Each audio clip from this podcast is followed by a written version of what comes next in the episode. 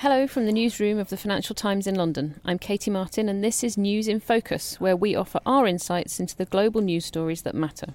Argentina's Cristina Fernandez de Kirchner is back. The former populist president left office in 2015 with the country on the brink of economic collapse.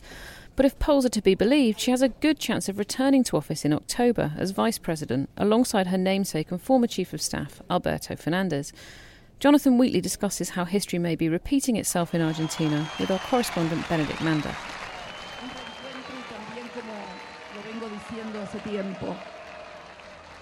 Un contrato social que nos permita entender que no hay triunfos individuales ni realizaciones individuales, sino es colectiva la realización de una sociedad.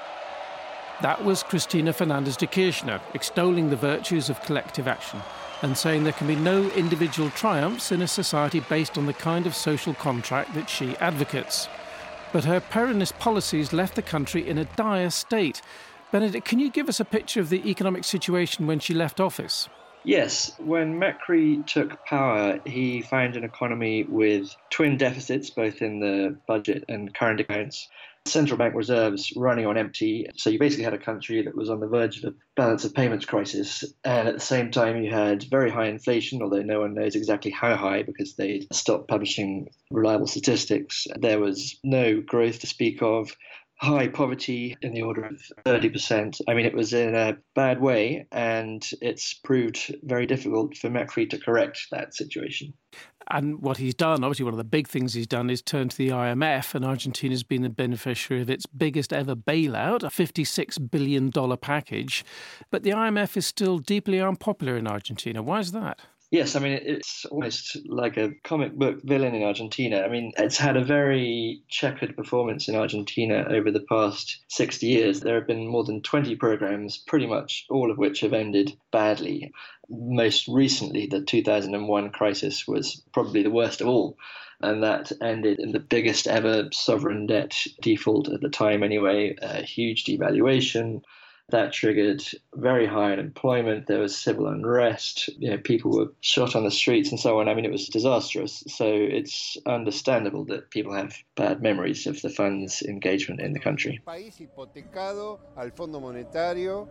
que es realmente como un triángulo de las Bermudas que se lleva el salario, el trabajo, la salud y la educación.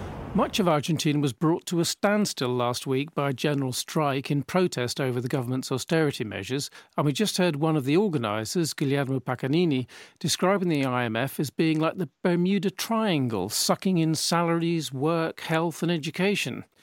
So things apparently haven't improved for the poor under the reforms agreed between the current president, Mauricio Macri, and the IMF. What are people telling you about the hardships they're facing at the moment? The first thing that people say is that they just aren't able to make it to the end of the month. And that's those that are employed, right? Because there's a huge amount of people that are losing jobs. But those that are earning salaries which are not keeping up with inflation are finding it very difficult to pay for just the most basic items. Food prices have been going up extremely fast, and utilities as well have been rising several times over. So people just can't make it to the end of the month, and that is obviously causing significant social unrest. And you've been out speaking to small businesses on the outskirts of Buenos Aires. How are they putting up with things?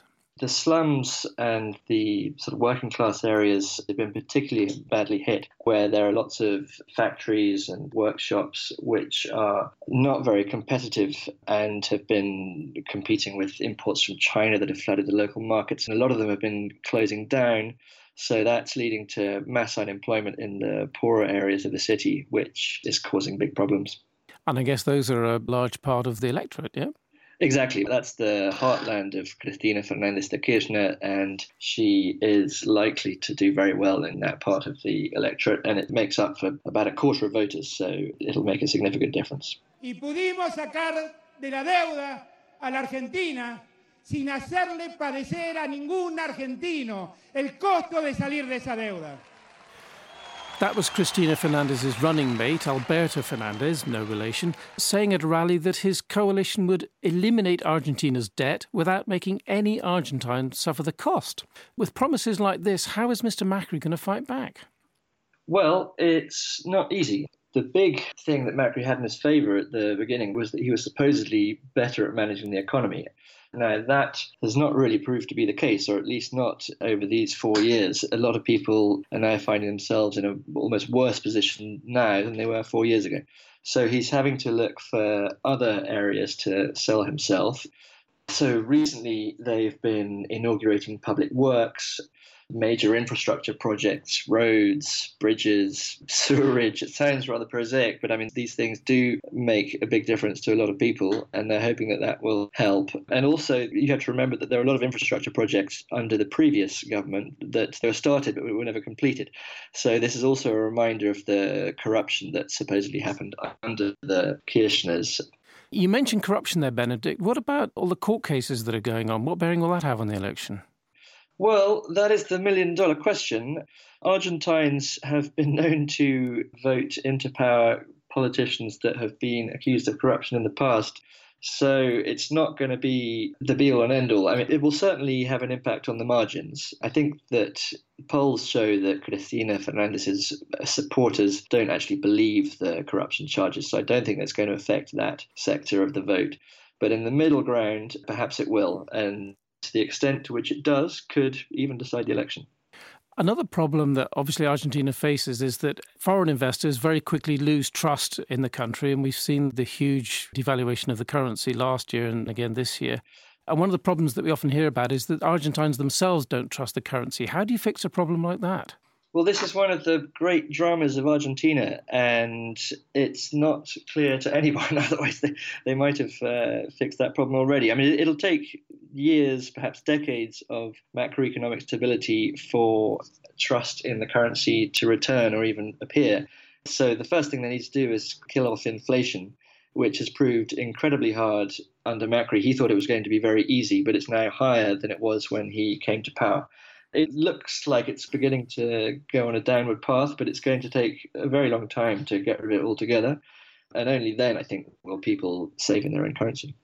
Argentine politics have been compared to a circular firing squad. Is there any sign that that pattern could be halted and that Mr. Macri could engage with more moderate Peronist elements to win a consensus for his reform programme? Well, at the beginning of this government, he did manage to cooperate with the more moderate elements of Peronism and was able to pass some important reforms. More recently, over the last year or even two, that has not been so successful. But there's no reason why, if he does win, he couldn't do that again.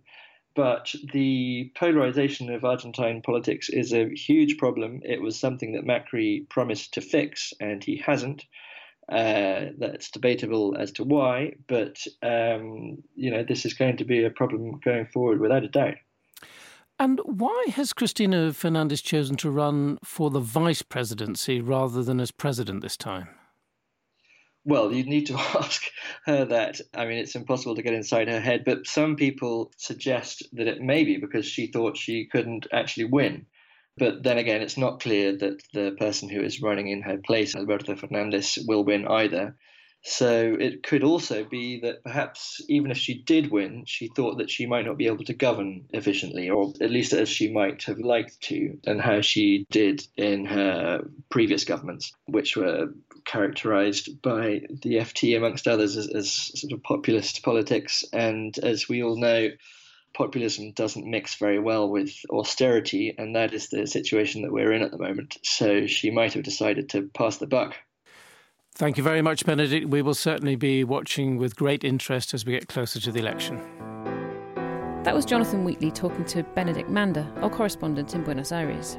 Thanks for listening. Don't forget, if you missed our recent episodes on the expanding empire of Brazil's eco friendly Natura cosmetics company, the return of controversial race science, or whether Apple's App Store is stifling the competition, you can find them all on the usual podcast platforms.